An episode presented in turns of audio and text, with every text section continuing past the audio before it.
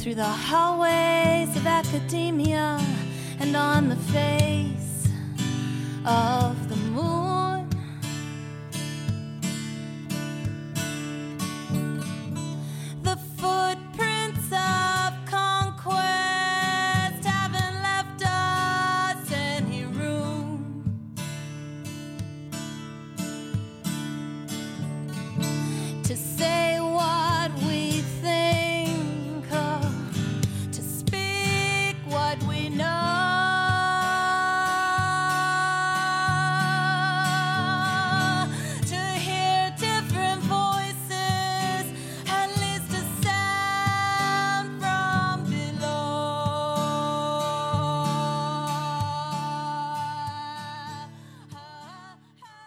Greetings and welcome to the 30th edition podcast of Women's Liberation Radio News for this Thursday, October 4th, 2018. This is Sekhmet Owl, resident female separatist and desert dweller at WLRN. This month we focus on the topic of lesbian feminism. We'll hear an excerpt of an interview Julia did with Sheila Jeffreys, former professor of political science at the University of Melbourne and lesbian feminist scholar best known for her analysis of the history and politics of human sexuality.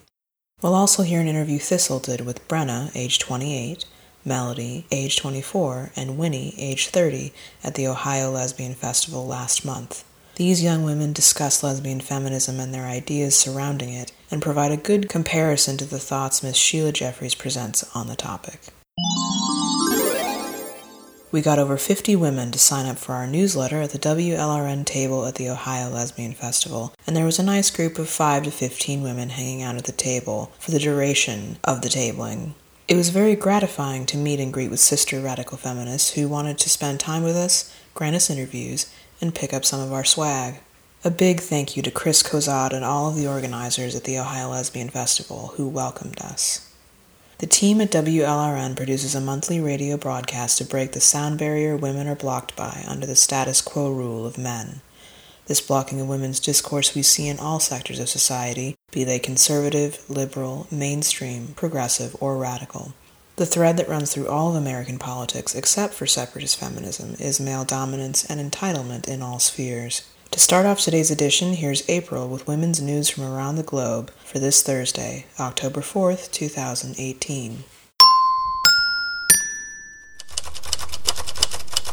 This March in Canada, a man who identifies as transgender requested the owner of Mint Tanning Lounge to wax hair from his genitals. When the owner refused to perform this service, the man filed a human rights complaint against her and her shop. In British Columbia, the identity of any person who files such a complaint must be publicized, but the man claimed this protocol was harassment and rescinded his complaint against Mint Tanning Lounge in mid September. However, he still has over a dozen human rights complaints pending against other women's salons from Vancouver to Abbotsford. On September 28th, the Supreme Court of India reversed a ban against menstruating women and girls from entering the Sabarimala temple, which attracts tens of millions of Hindu pilgrims every year. The court also overturned a law against adultery, claiming it discriminated against women by limiting their agency in marriage. Indu Malhotra, one of two female judges on the court, said, quote, The time when wives were invisible to the law and lived in the shadows of their husbands has long since gone by. In a landmark judgment for gay and lesbian rights, the court decriminalized homosexuality, ruling that a colonial era law banning sex, quote, against the order of nature, end quote, was unconstitutional for discrimination on the basis of sexual orientation.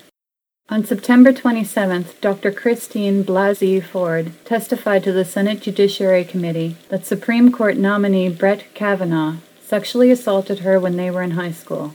Another woman, Julie Swetnick, also came forward with her stories of women being drugged and raped by Kavanaugh and other members of his fraternity while in college. Kavanaugh, who considers birth control, quote, abortion inducing drugs, end quote, denied these accusations by claiming his calendar was clear of any rape related events. While Dr. Ford's testimony was finely stated and professionally concise, Kavanaugh's emotional outbursts and repetitive praise for beer spoke volumes about his true male centric values. Brown University withdrew a study from a multidisciplinary scientific journal after men who identify as transgender attacked it for being anti trans. Dr. Lisa Littman surveyed over 250 parents whose children suddenly identified as transgender in order to gather information on rapid onset gender dysphoria, ROGD. While her study is far from conclusive, it was a necessary step to understanding such a little researched topic. Littman argues for more research on the subject and advises parents and physicians to use caution in the meantime. But her critics equate this caution with hatred. Pro trans advocates encourage teens to go through drastic interventions like hormone ingestion and surgery, whose effects are irreversible. Jim Knobloch, a nine term Minnesota state representative, dropped his re election campaign after his daughter, Laura, came out publicly with accusations of sexual assault and harassment that spanned a period of more than 10 years. Starting when she was only nine years old, Laura says her father regularly molested her in their home. His assaults involved routine instances when Mr. Knobloch would approach her from behind, pressing his body against hers, pinning her up against various household appliances. Local law enforcement agencies began an investigation into these allegations last year, but did not file charges, stating there was, quote, insufficient evidence to prove beyond a reasonable doubt that Jim Knobloch had committed a crime, end quote. On September 19th, Constable Eric Post of Ottawa, Ontario was arrested. He had been suspended back in June of this year while being investigated for the 21 charges he now faces. The charges, involving both on and off duty behavior, include multiple sexual assaults, pointing his gun at a woman while on duty during said sexual assault, careless storage of his police gun, possessing a dangerous weapon, harassment, uttering threats, intimidation by threat of violence, forcible entry, forcible confinement, and finally assault. Investigators are still looking into security breaches related to allegations against Post of harassment and stalking. The case currently involves four known women. Investigators are still inquiring into his conduct with several other women. Earlier last month, New York City passed the so called Gender X bill, legislation that allows people to alter their sex on their legal documents without medical testimony, so long as they, quote, identify as non binary. In years prior, making such a change required proof the person was undergoing a hormone regimen or surgery that ended in 2014. But a doctor or nurse still needed to sign off on the change. No longer. This bill will allow those born in New York City to denote their sex with the letter X, which signifies neither sex. At a City Hall press conference, Corey Johnson, New York City Council Speaker and representative for the city's 3rd District, was quoted saying, There are plenty of New Yorkers who don't identify as either male or female. Gender is a spectrum for many folks and it's not a fixed thing.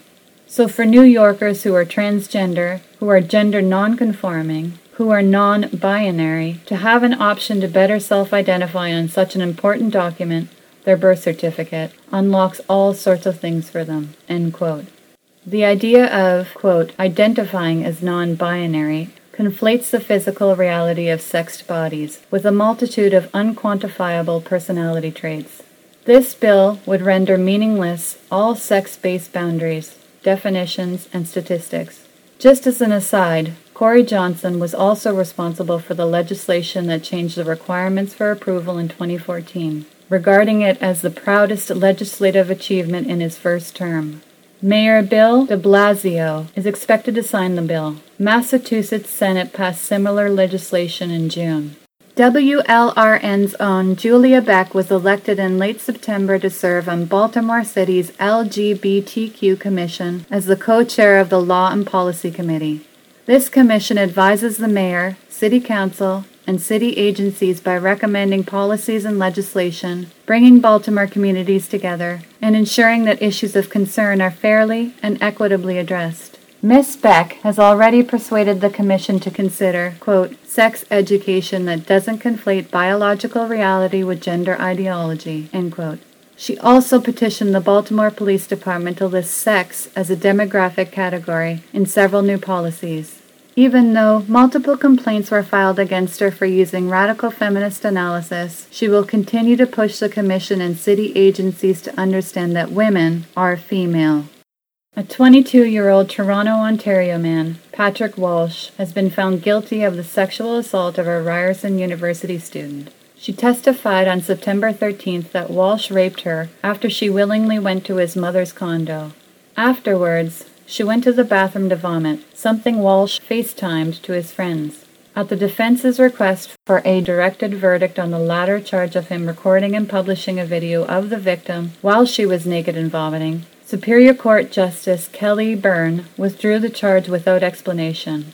The defense's lawyer, Zachary Kerbel, argued that there was no evidence that Walsh published or made available a recording of the complainant naked and vomiting, essentially saying the images of her naked and throwing up after being raped were streamed, not recorded. Crown attorney Bridget McCallum argued that the act of filming and streaming footage was enough to constitute a recording. Walsh awaits sentencing. UK Green Party co-leader Caroline Lucas has been added to the infamous TERF blocker list, a who's who of any and all gender-critical people, despite her party being very pro-trans. Miss Lucas, who was put on the block list for her willingness to talk to representatives from Women's Place UK about their concerns over the proposed changes to the Gender Recognition Act, including sex self-identification.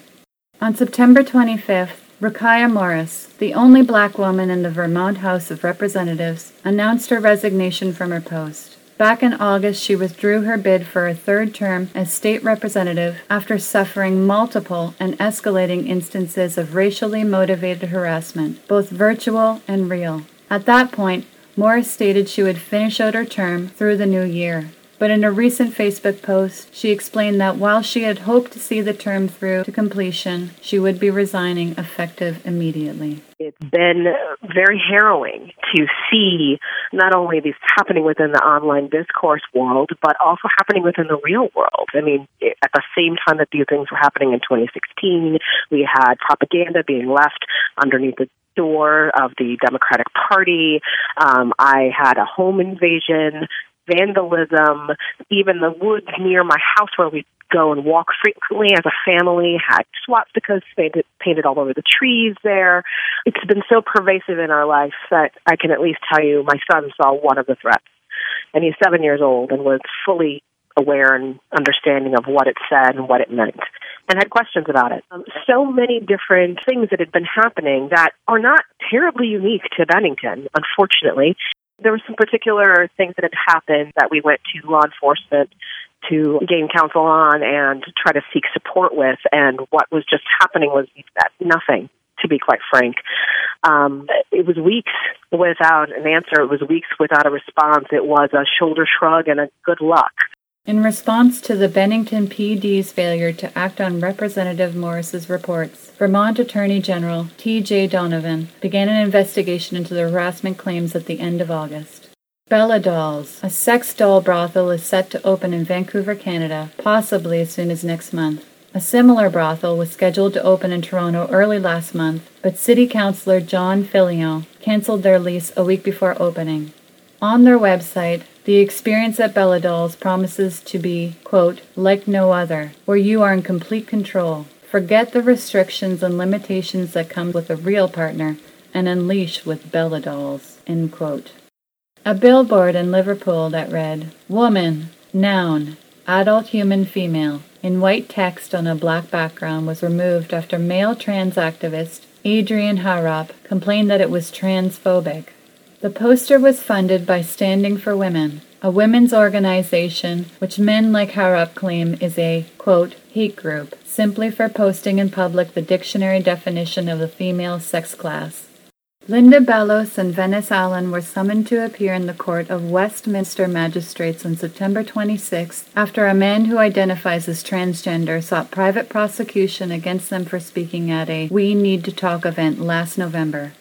Allen recorded Bellos saying that she would have no issue defending herself if men attacked her just like they physically attacked Maria MacLachlan at Speaker's Corner just a few months prior. Bellos called this legal ordeal, quote, an attempt to silence women and it is outrageous, end quote.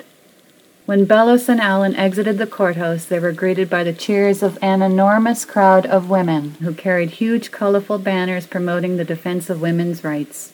The We Need to Talk About Women panel discussion organized by Posie Parker in Manchester, England, took place soon after Allen's and Bellos's court appearance and featured Venice Allen as a speaker. Here is a clip of that speech. Venice Allen, everyone. Earlier this week, I was locked in the dock at Westminster Magistrates Court with Linda Bellos for live streaming her at an event just like this. It's only been a year since I jumped down the rabbit hole with all of you wonderful women. And like many of you, I've been called a transphobe, a TERF, a bigot, a bitch, a cunt, and even a pervert. My very first gender critical Facebook post in a Jeremy Corbyn group attracted over 700 comments calling me all of these names. One man even calling me a virgin slag who should die. I was banned from that group for naively asking, how can we prevent predatory men from abusing gender self-ID? Virgin Slag Man remains in the group. Jeremy Corbyn, despite promising on live TV to speak to Linda and other feminists, has repeatedly refused to do so. And instead, he happily announced that Labour believes in an inclusive definition of women. That inclusive definition includes Philip Bunce, who comes to the office one day a week as Pips and was last week celebrated by the Financial Times as one of the UK's top female executives. That definition includes Karen White, a rapist who, even without a gender recognition certificate, was moved to a women's prison where he went on to sexually assault vulnerable women. And David Challenor, who dressed up as a six-year-old girl while he raped and tortured an actual girl.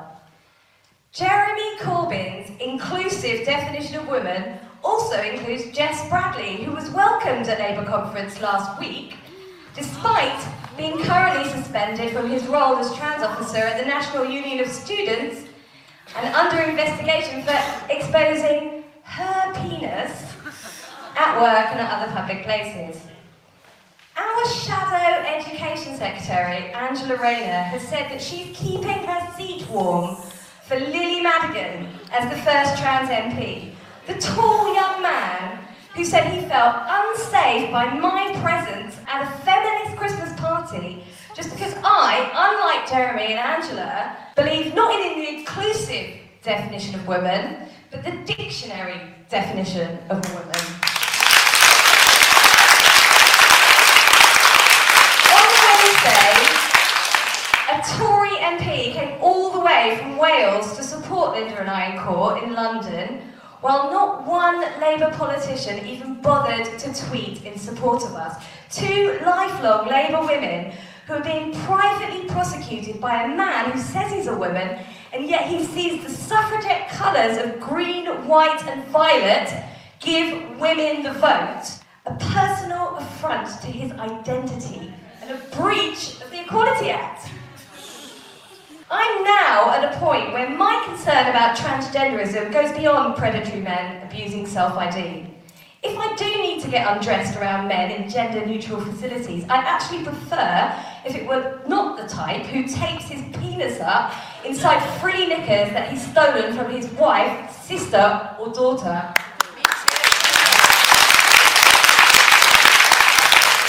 So, after a year of these insults, threats, and actual violence, I would like to say directly to the Speaker's Corner thugs and their friends and followers that while I neither play football nor box, if any of you bastards anywhere near me, I will actually take my glasses off.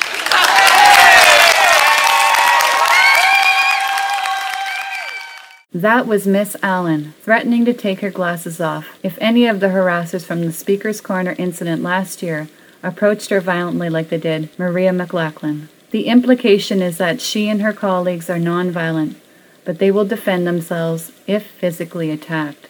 Constable Firouzeh Effie Zarabi Maj has bravely come forward with her story of, quote, demeaning, sexist, racist, and Islamophobic comments, end quote, and regular sexual harassment by none other than the 51 Police Division, a busy downtown Toronto, Ontario detachment. A division made infamous in 2015 when three male officers, Leslie Nyznik, Joshua Cabero, and Samir Kara, were charged with gang raping a female parking enforcement officer.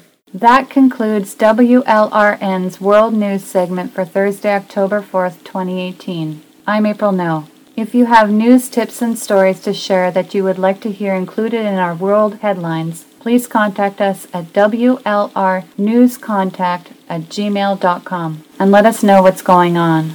I heard Cheryl and Mary say there are two kinds of people in the world today. One or the other, a person must be. The men are them, the women are we. They agree it's a pleasure to be a lesbian. Lesbian. Lesbian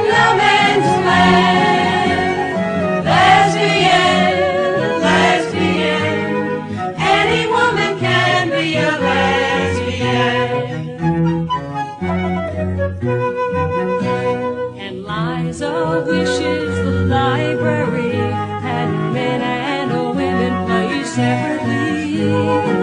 Ah, but theirs is the kingdom. She knows who she'll find in the history of mankind. But then she's inclined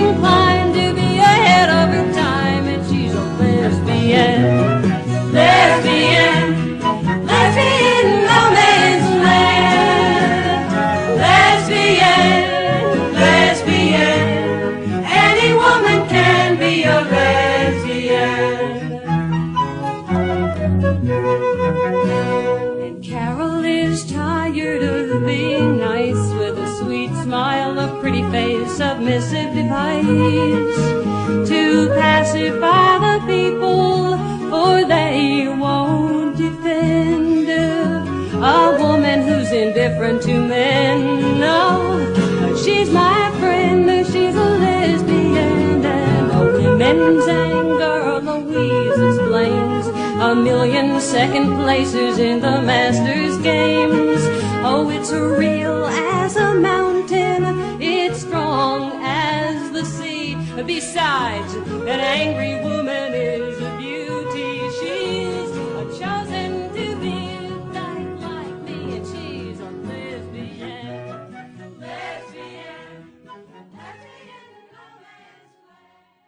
That was Alix Dobkin with her song Every Woman Can Be a Lesbian.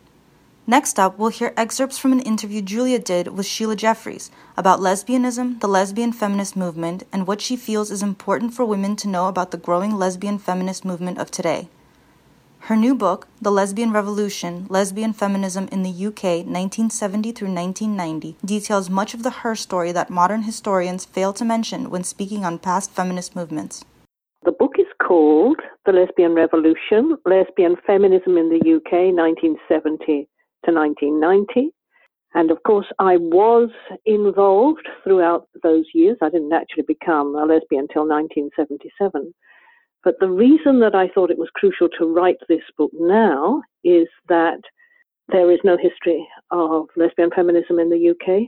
Basically, lesbians have been written out of the history. Books about the women's liberation movement just don't even sometimes mention lesbians at all, even though it was very clear to me then, and was very clear from my research and from talking to, because I interviewed 12 lesbian feminists from the time as well, that lesbian feminists were absolutely central to the women's liberation movement in all of the work of that movement, particularly around violence against women, setting up the refuges and the rape crisis centres, in setting up all the cultural institutions, the presses, the arts centres, also the women's centres, the discos, and so on. So lesbian feminists were absolutely crucial, and yet their role really hasn't been acknowledged. I wrote the book in order to document that history, but also because I'm very concerned to support the little fronds that are developing now of a new lesbian feminism. So I feel that the young women now who are really starting to develop this need to know that history, and hopefully it will be helpful for them to know that history. When you say lesbian feminism, how is that different from radical feminism or other feminisms? The vast majority of radical feminists are heterosexual and have always been so. Lesbian feminists obviously are lesbians, and fundamental to lesbian feminism is the fact that the lesbianism and the feminism affect each other. Lesbian feminism comes from radical feminism, so we start from the same standpoint, which is that women are oppressed as a sex class and men are the dominant class. From that, we use insights of feminism, they affect the lesbianism. So, lesbianism is not for lesbian feminists simply a sexual practice, but is actually a form of resistance to male dominance. And the feminism of lesbian feminism is affected by the lesbianism. So the feminism of lesbian feminism understands heterosexuality to be an oppressive institution and analyzes that institution and how it works, particularly through male violence. Do you think that any woman could be a lesbian? Lesbian feminists understand lesbianism as well as heterosexuality to be socially constructed heterosexuality is an institution. Um, it's an institution that is enforced. So little girls are forced, first of all, into being gendered and feminine, which is a crucial part of the whole edifice of heterosexuality, but then having to respond to male sexual overtures from a very earliest possible age. They receive no other input. Lesbianism, we understand to be a form of resistance to that compulsory heterosexuality. We understand that women can choose lesbianism. Now, we don't understand by choose that they are walking down the street and think to themselves one day, well, I'll, I'll just be a lesbian. What we understood to be happening in, at the time of the women's liberation movement was that there was this extraordinary culture that women were involved in, a, social life, meetings and so on, which was hugely exciting and in which women were able to form passionate bonds with each other and love each other and begin to see each other as partners in a way which is very, very difficult for heterosexual women because men are always in between. There's all these mixed meeting spaces. It's very difficult for heterosexual women to even imagine being lesbians. That wasn't difficult at the time of the women's liberation movement. We were all together. We had this extraordinary buzz between each other. So, of course, becoming a lesbian was just an obvious next step for thousands and thousands and thousands of women. And becoming lesbians at that time, of course, was backed up by the politics. And the politics that we were all sharing and explaining and writing about did explain that um, heterosexual women were interrupted in their politics by having to worry about what their Nigels would think. So it was hard to really think about how women's oppression worked and how violence against women worked and so on without the interruption of love for a man or a man coming in a room, which so you'd have to say, well, not my one, and so on and so on and so on. So men were an interruption to the development of feminist theory, as well as obviously to uh, the development of of love between women. We understood lesbian feminism, uh, choosing to be a lesbian, as being a way of sort of rounding up the circle so that you put your energies into women, and those women were the revolution, and this was how you created a revolution. And that it didn't make much sense to keep your very, very best energies, the person that you loved, as being a member of the oppressor class. So thousands and thousands of women chose to become political lesbians. But of course, there were very many women who had already been lesbians before the women's liberation movement, and they became political lesbians by simply adopting a feminist politics and a lesbian feminist politics around what was already their practice. Lesbian feminists who were already lesbians, as well as those who chose to become lesbians, applied a feminist ethics to their politics, to the way that they related to each other and had relationships, to their sexual relationships, and so on. So, obviously, fundamental to lesbian feminist politics and, ways of being was a rejection of hierarchy and a rejection of eroticized power, we tried to develop very, very different ways of relating to each other, a very, very different erotic framework for the whole way that we behave towards each other. Political lesbianism is a very hot button issue. Women who have been lesbians for a long, long time, they find fault with political lesbians. One of the reasons why there is definitely an antipathy to the idea of political lesbianism now amongst many young younger lesbians in particular, lesbians feel embattled at the moment uh, because there is such a hostile, hostile society against them, particularly through all the attempts to transgender lesbians and re- say that they're really men and so on and so on.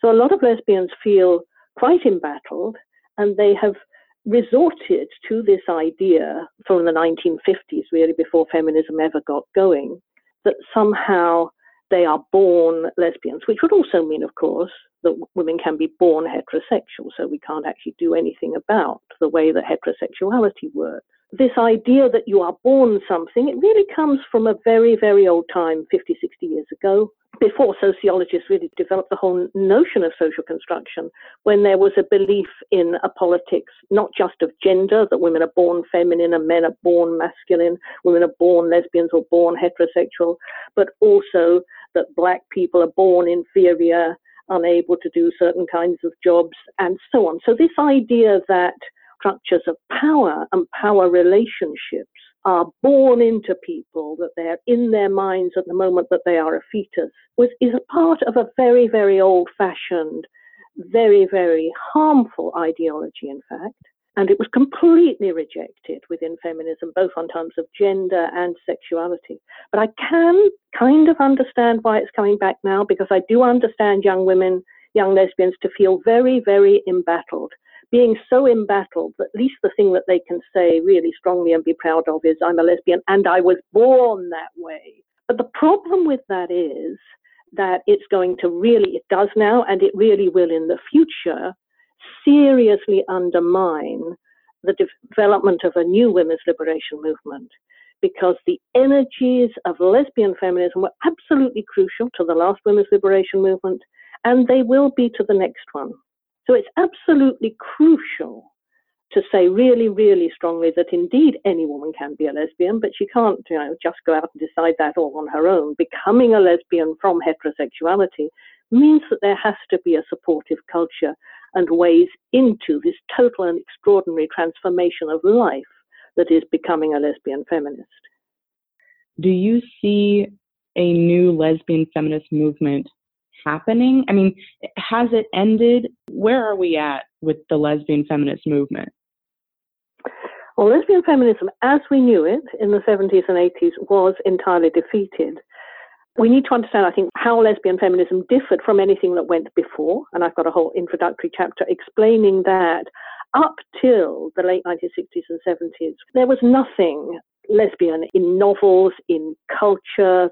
So it was an extremely hostile climate for lesbians, and lesbians mostly had just sort of secret parties or clubs. Totally, totally repressed. In the 70s and 80s, the women's liberation movement happened, lesbian feminism happened, lesbian feminists came out. They transformed not only the women's liberation movement, but created a culture of clubs, discos, and festivals, and, and a totally different way in which it was possible to be a lesbian and proud. I think the problem now is it's so hard to be proud. And at that time, when a woman had been heterosexual and became a lesbian, she proudly called herself a lesbian. So the first problem was when they started calling themselves bisexual instead of lesbian because they could not be proud. So the idea of being proud to be a lesbian, which is fundamental to lesbian feminism because we see it as the most fundamental and powerful challenge to male domination, we are a force to be reckoned with.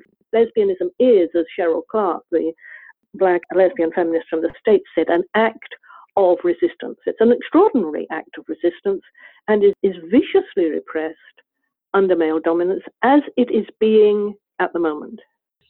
There is a little bit of a wave coming around the globe with lesbians speaking out and taking action. Do you think this is the start of a new movement? I certainly think that this is the start of a new movement. I'm aware myself here in Britain that there are quite a lot of women choosing to be lesbians right now. The younger women who are becoming involved in feminism are finding each other, but that's partly because a movement is being created generally again where there are spaces where these women can find each other. And certainly they are acting out. Lesbians at Pride in London marched at the front of the march and said that actually men could not be lesbians, as if this was even a remote possibility that we should have to argue this point. And this shows the huge challenges that creating lesbian feminism now has compared with the previous time. So men have always had that sexual interest in being lesbians, relating to lesbians, and so on. But it wasn't being supported by governments and law. Pride marches hadn't been taken over by this idea that men could be lesbians. It was just sort of something that women laughed about. Would you use the term lesbophobia to describe this hatred of lesbians, men fetishizing lesbian sexuality? I wouldn't because I don't use the word phobia at all because phobia is irrational fear as I understand it, as in arachnophobia, which is fear of spiders. Now, I do not understand men's hatred of lesbians to be anything that's irrational. It's politically crucial because, of course, lesbian feminism is a threat to their power. It's a threat to their institutions of heterosexuality. It's a threat to the ways they control women. So lesbians are actually a very serious threat to male power. Phobia is not the right word. Nothing irrational about their hatred. I think we should just call it what it is, which is lesbian hating. So this lesbian hating, um, we've seen it a lot recently with, as we said, the younger women not being proud to call themselves women, or well, yeah, not being proud to call themselves women, yeah. and then also being afraid to call themselves lesbians. That is a big hurdle to overcome in this new lesbian feminist movement. There is another hurdle of the language that we are using. I feel as though a lot of the words that we use nowadays are based in these gender roles that so many women and so many lesbians had spoken out against previously, such as butch and femme. Can you speak on this dichotomy and how it relates to gender as a hierarchy? At the beginning of the 1970s, when lesbian feminism was developing, women did, lesbians did use those terms because there was no other language available. But as lesbian feminism developed, of course, it was possible to develop a new language and reject those very constraining heterosexual forms. They were, of course, based upon the roles of um, heterosexuality, male power, and women's subordination. I explain in the book and in my chapter on Butch and Femme that lesbian feminism got rid of it. But what happened in the 1980s was that there was a backlash against lesbian feminism, against feminist attempts to end pornography and transform sexuality. The reaffirmation of the sexuality of dominance and submission through butch and feminist sadomasochism was hugely powerful and hugely supported. Butch and Femme, as I understand it, came through this eroticizing of power difference between women we have to get rid of the language of dominance and submission and create a sexuality of equality, relationships of equality, so that lesbian relationships can be, as they were, and I believe mostly are, a template for how we can transform the way that women are able to relate. As you know, language is a living thing. Going back to what younger women are experiencing, we are devoid of language. We we have all these other queer non-binary terms that don't mean anything. Could we take butch out of a sexual context? I mean, acknowledging where this term came from, do you think it would be useful to use in naming observations? No, I do not think that is possible because the concept of butch actually does create a divide through lesbians. It also creates a hierarchy. because butch tends to mean the women who most effectively reject femininity. So I think the problem is butch always means that there are some who are femme. The butches see themselves as superior. I think the alternative language to butch, and we do have to get rid of it because it cannot be defanged, that is simply not possible. The alternative to language to butch is lesbian feminist because that means rejecting gender. Butch doesn't reject gender, it's one part of a binary. So it supports a binary system, which cannot exist on its own. In the same way, masculinity can't exist on its own, and butch comes from masculine. It means rejection of femininity. So, though this may be a politics which has offered some comfort to younger lesbians in a time of great hardship and oppression over the last couple of decades. I'm afraid, as part of creating a new lesbian feminist movement, which is going to encourage and proselytize towards lots and lots and lots of currently heterosexual women to become lesbians, Butch doesn't have a place. Is there anything else you would like to add for our listeners who are largely lesbians and radical feminists? Or anything else to add for the would be lesbians out there? I think for the would be lesbians, all I can say is go for it, sisters, and let's build lesbian feminism as we did before. The huge task, though, the enormity of the task is that there is none of the culture left as a result of a couple of decades of attrition there's virtually no spaces that are lesbian or can say they're lesbian or even for women. We don't have any of those things anymore that formed the basis of a movement because the culture and the politics are absolutely intertwined. So we have to develop all of that. It is a mammoth task it will obviously be of crucial importance to all women. It creates a culture all women can take part in. It creates the books and the poetry and the music, all of those things that all feminists, whether they're heterosexual or lesbian, can take part in. I'm hoping that my book, The Lesbian Revolution, will be a real help in showing at least the enormity of what we had and giving some ideas as to how this movement can be built again it does seem like an enormous undertaking. I'm like I'm overwhelmed just thinking about all the things that need to be remade. Yes. And we have to fight the terrible politics of transgenderism that are now making it so difficult to move forward. There are real, really serious obstacles that we did not have before. And it's a massive task. And I would have thought maybe it could not happen again but there are acorns, there are shoots, and there are some very, very brave young women out there starting to make things happen. Right on. Well, thank you so much, Sheila. My pleasure. Wishing for a friend, someone to call my own. Who's there for me? Have no bound and can be sold. Catch me when I fall.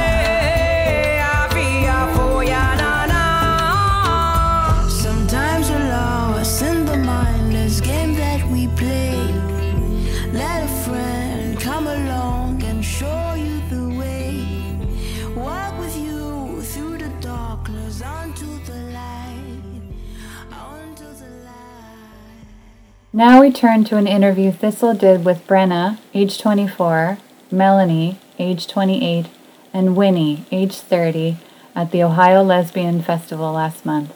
WLRN had a table in the marketplace where we set up a do it yourself t shirt screen printing operation that was really popular and had lots of participants.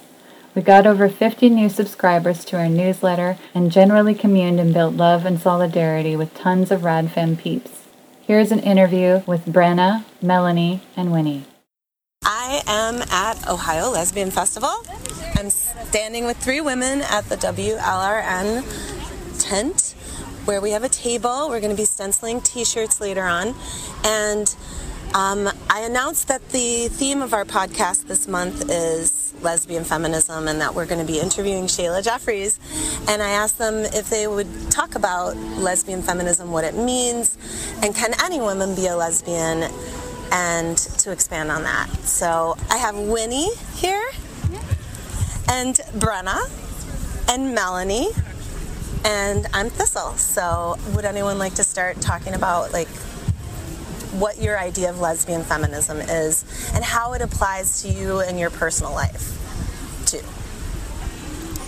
Um, so I was straight uh, for the longest time, and then I uh, had an extremely abusive relationship, um, and I found radical feminism. And so I thought that I was done with men and I was considering myself a political lesbian because I did not want another male partner ever again. I don't know that all women would agree that that is what lesbianism is, but that's what it meant to me when I was in that place and time. So now uh, I actually found a male partner who is extremely supportive and caring, and I was not expecting to ever date another man again. Um, so now, obviously, I do. I don't. Well, not obviously. I guess maybe to some people, but I would not not ever call myself a lesbian now because I feel I would be appropriating an identity which is not. Interesting. Yeah, all three of you have said that to me before I turned on the recorder. And we're at the Ohio Lesbian Festival, uh-huh. and women are walking around without their shirts on, and there's definitely, you know, a sexuality involved that is called lesbian. So it's like there's lesbian culture, and then there's identifying as a lesbian as an individual. Uh-huh. And maybe we could say all women benefit from lesbian culture. Yeah, absolutely. And so, um, is that what lesbian feminism is? Or is that even inching into appropriation and harm towards actual lesbians, you know, who I would argue make the choice to say, I'm just never, you know, I'm either going to be celibate or I'm not going to date men anymore. You know, like, talk about that. Uh, I think lesbian feminism is like the foundation of feminism. It's just like loving women, and I think that's and every woman can benefit from that. Every woman can benefit from women-only space, which is going to usually be put together and dominated by lesbians because lesbians work towards loving women in their day-to-day lives. And yeah, that's wonderful. Do you think lesbian space, like at the Ohio Lesbian Festival, encourages women to stay with women and be lesbian and stay lesbian? I think so. Yeah, it's it, it has it does culture for you know where you can enjoy with your partners who are women. it's like it's like lesbians still exist because um, outside of like uh, women only spaces, especially ones that are lesbian focused, um, it's like everything is queerified now. Mm-hmm. yeah, like Well, including this space, Yeah. right? Because it's all inclusive. Yes. But yet, it's so all inclusive. The radical feminists and the lesbian feminists are allowed to be here Yeah. and be somewhat out and vocal and expressive, and I find a lot of nobody's being in that. turfed. Mm-hmm. It's great. It is great. I mean, I think it's really important to have a space like this where everyone can come together and be civil, even if we don't necessarily agree. And there's also value in a more uh, female-only space like Michigan. That has Right. value too. Exactly, They serve a different function. Exactly. And so we should be able to have all these different Yeah. types of Yes. women's spaces. Exactly. You know? Totally. I believe in having inclusive spaces and spaces which are only for female people. Mm-hmm. Because both are, I think. Do you think lesbian feminism can help us achieve that? Or as soon as you put the word lesbian into a festival, it attracts men? Do you know what I mean? Because lesbianism is so pornified. Have you ever um, Google image searched the word lesbian? Don't do it. because, Yeah. you know, I thought I would see pictures of like women at Michfest looking lovely and empowered, Yeah. and It's- no, it's disgusting. It's porn. And so I'm saying that the word lesbian kind of works against itself in some ways because of that. Yeah. Male It- fantasy. Yeah, well, in a male yeah, world like the internet, which is made by men primarily. Lesbian doesn't mean sa- exclusively same-sex attracted. It means boundaryless bisexual. Yeah. yeah. In men's And- definition. Yeah, in men's definition. Right. They hear Yeah. lesbian, Right. and they're like, they either hear, oh, she just hasn't met the right guy yet, like- or the right specific. Usually thinking a lot more pornographically than that. Right. but Right, and I feel like, and I feel like I saw an example of that last night at the dance with the woman who was throwing herself at the trans woman, at the man. You know what I mean? And you were saying how that's oh every male's wettest dream or whatever. Yeah. You know that the And and, and she was like a you know a beautiful woman, like a petite, young, mm-hmm. beautiful woman, It and is so. a, a lot of straight males' fantasy to be surrounded by a bunch of naked women and Yeah, and um, there's a lot. there's so many men who say like, "Oh yeah, I'm just a lesbian on the inside." Yeah, but like what just- they're picturing is like an, it's a very feminine, conforming, thin, white, usually, etc. sexually open. Yeah, woman. Yeah. Like they're yeah. It's like in line with like uh, pornographic visions of women and pornographic sexuality, not with like women's embodied sexuality. Mm, yeah. Exactly. And so, you know, we're going to just keep on keeping on, right? Yeah. And figuring it out. Yeah, and like a lot of if a lot of like a lot of straight guys who would come here would be like, ew, because there's so many like there's like gender non-conforming women. There's so mm-hmm. many Old butch women. women. There's old Right, that don't conform to yeah, that. There's fat women. There's yeah. I don't know, the real pervs, I feel like it doesn't matter in some ways. To some I mean, a degree, lot of yeah, for men sure. Also fetishize all of those things. Right. In a In- weird in a way, yeah. Like it's like Right. some of them specifically seek out like more masculine presenting women because it's like this weird. I don't fucking know. I don't understand men. I don't know why they fucking. They have all these weird like fetishes. I guess because they just are so porned out that they just They, Yeah. they just need that more and more, more, like, that novel Stimulation, Yeah, something novelty, novel, right, blah, yeah. blah. It's and so when it's like, it's shallow. Like, yeah. It's because they get bored of one thing, have to move on to a more extreme, whether Yeah. it's Yeah. a t- Right. extreme type So, of women or lesbian feminism obviously has a strong critique of this kind of pornographic Im- imagery that has gone along with the word lesbian. It's like mm-hmm. We reject that. we we deconstruct it and take it away from our culture. That's what I would hope to see in lesbian feminist culture is that we would create spaces and boundaries where that isn't allowed. It's not that you just have to be female only. this is my dream, my little dream. But you also have to feel like you want to not be in a, a space where women are sexually objectified Right. especially when you're dancing. I'm realizing because of all the stripper strip clubs and all of that, you know. And and women are ex strippers that come to feminist spaces and so they, you know, have these moves and these ways that are like almost ingrained into their bodies and it's like how do we actually free ourselves from that? Yeah, I think um, definitely. I mean, I'm no authority on lesbian feminism, but I would hope that it's.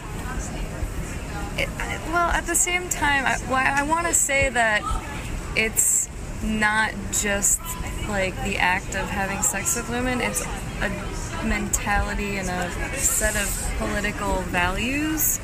But then again, there are definitely lesbians who reject that and think it should just be about being same-sex attracted. Um, yeah, there's lesbians and there's lesbian feminists, and Yeah. they're not always together. Right. This is Yeah.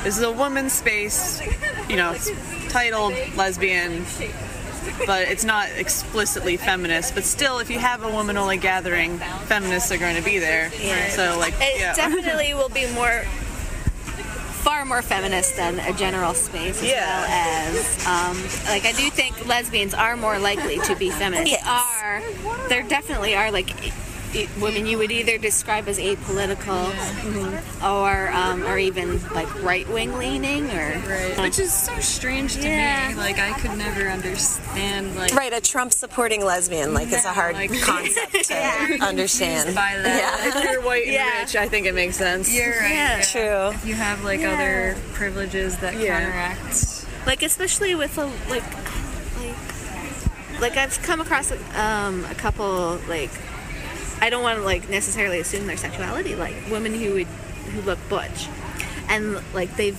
come and like I found out they were Trump supporters and I was like Wow. yeah how do you Wrap your head, head like, how do around you that. move like in your body in the world Right. looking like you do both being female and being so Right. visibly gender non-conforming Interesting. but c- come to those right-wing views Yeah. Yeah, that just blows my mind. yeah. So my my thoughts are on um, like sexuality and like sexual identity. Obviously, not everyone has to agree with this, but uh, I would say I don't identify myself as sh- I am straight or I am bisexual or whatever. I think of it more as like material reality. What is happening right now is what I'm doing. I feel like it's if I'm in a straight relationship, I'm in a straight relationship, or if I'm in a lesbian relationship, I'm in a lesbian relationship. If that makes sense, I think that, especially if you think of it as how gender identity has come to be such a sticky issue, I think we can apply the same sort of material analysis to sexuality as well. Um, in that it's not so much an internal identity as something you do. And being female, it's not an internal idea or feeling, it's something, it's material reality. Thank you so much, Brenna. And thank you, Winnie. And thank you, Melanie. This. This. This. This This is WLRN. WLRN. WLRN. Women's Liberation Radio Women's News. Liberation Radio Women's News. Liberation Radio Women's News. Liberation Radio News.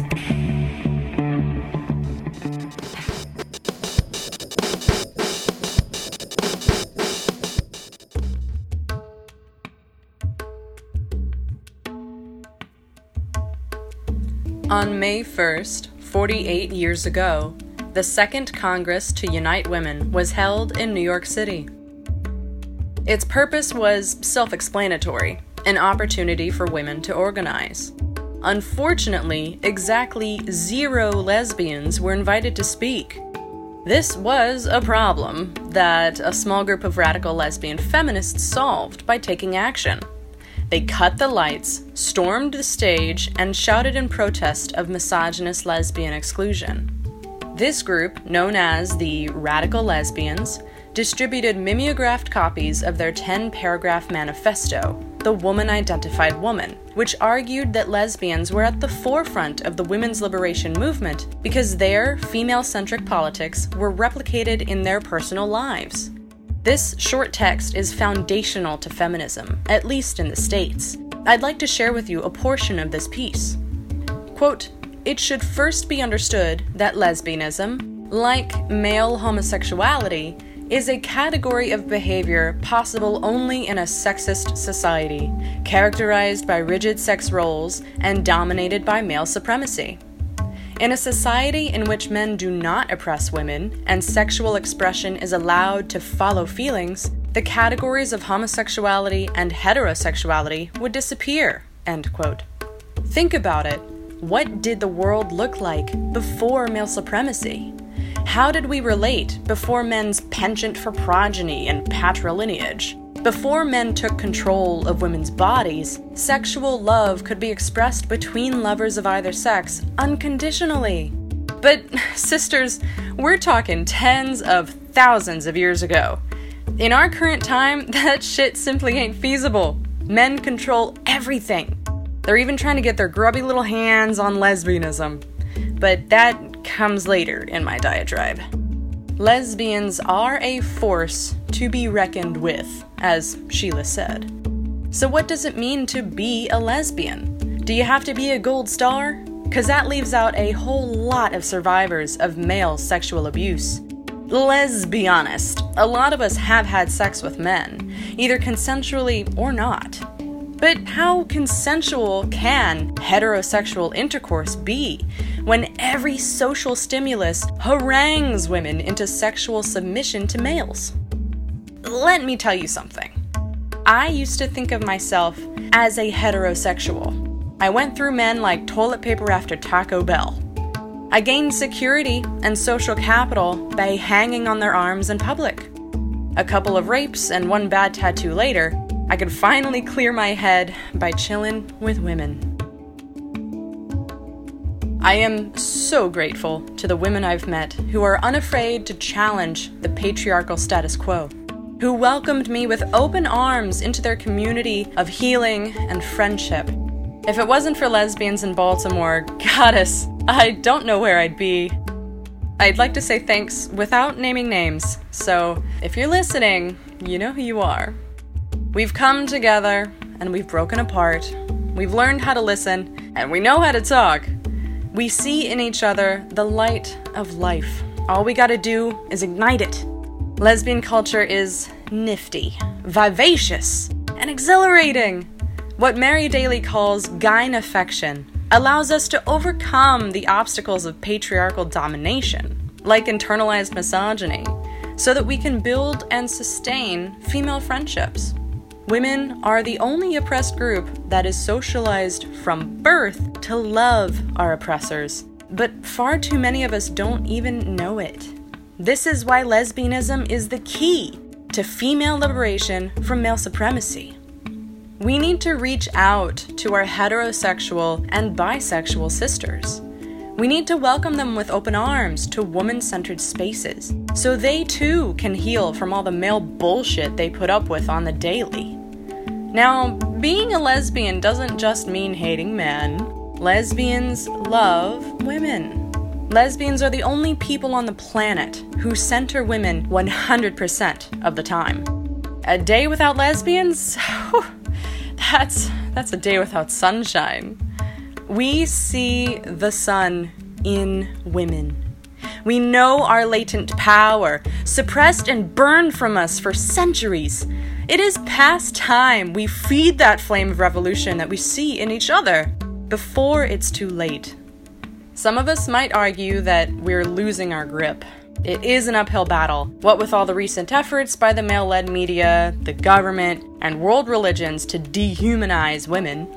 Nowadays, any man, regardless of criminal record, can quote unquote identify as a woman as if the very people men oppress are nothing more than ideological machinations.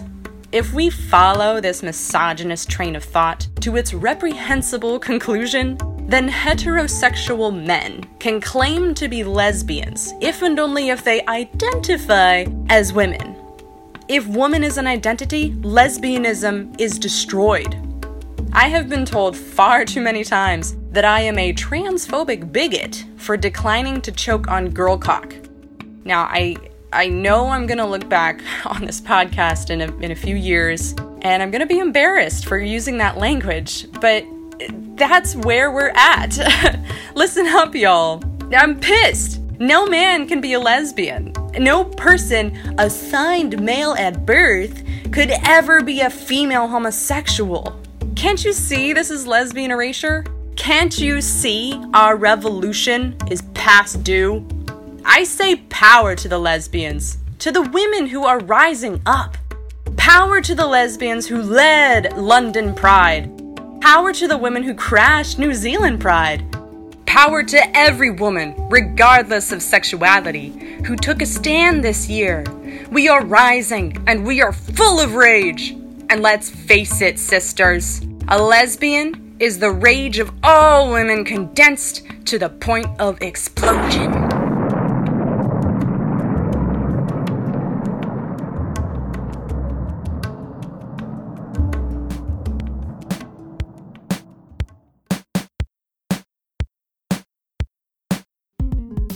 Thanks for listening to WLRN's 30th edition podcast on lesbian feminism. I'm April No, WLRN member from Ontario, Canada.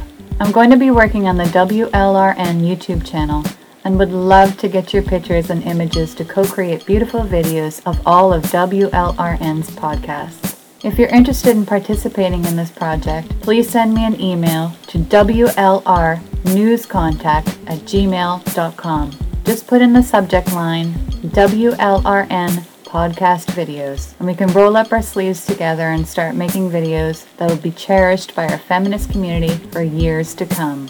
WLRN would like to thank our guests this month for sharing their views on lesbian feminism. Thank you so much, Sheila Jeffreys, for speaking with us. And thanks to Brenna, Melanie, and Winnie for sharing your time at the Ohio Lesbian Festival. We'd like to give a special shout out to Winnie Small for spending tons of time with us at the festival and volunteering at our booth. We really do appreciate that you joined our street team and are putting up posters in your region. Big thanks to all the women who came by and got posters to put up in all their respective locations, as well as the women who helped us screen print t shirts. If any of you would like to send us pictures of posters you put up, or of you wearing your screen printed shirts, we would love to get them and publish them to our WordPress site along with our write up on the festival. Just send them along to WLRnewscontact at gmail.com. This is Julia Beck. Thanks for tuning in. If you like what you are hearing and would like to donate to the cause of Feminist Community Radio, please visit our WordPress site and click on the donate button. Check out our merch tab to get a nice gift in exchange for your donation as well. In addition, if you are interested in joining our team, we are always looking for new volunteers to conduct interviews, write blog posts, post to our Facebook page and other social media pages, and do other tasks to keep us moving forward as a collective of media activist women. Thanks for listening. This is Thistle Pettersen signing off for now. And I am Natasha Petrov. Thanks for tuning in. Next month, we will focus our program on backlash against lesbians at pride parades and dyke marches across the world. Our handcrafted podcasts always come out the first Thursday of the month, so look for it on Thursday, November 1st. If you'd like to receive our newsletter that notifies you when each podcast, music show, and interview is released, please sign up on the WLRN WordPress site. Stay strong in the struggle, and thanks for listening. This is Sekhmet She-Owl signing off on another edition of WLRN's monthly handcrafted podcast. You can find us on Twitter, Facebook, Tumblr, and SoundCloud, in addition to our WordPress site. Thanks for listening. And this is Jenna DeCordo, WLRN's sound engineer and producer. Our monthly podcasts are always crafted with tender, loving care and in solidarity with women worldwide. Thanks for your support. We would love to hear from you, so please share, like, and comment widely.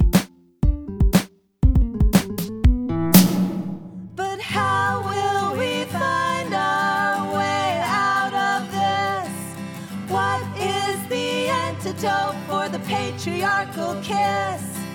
How will we find what needs to be shown? And then after that, where is home? Tell me.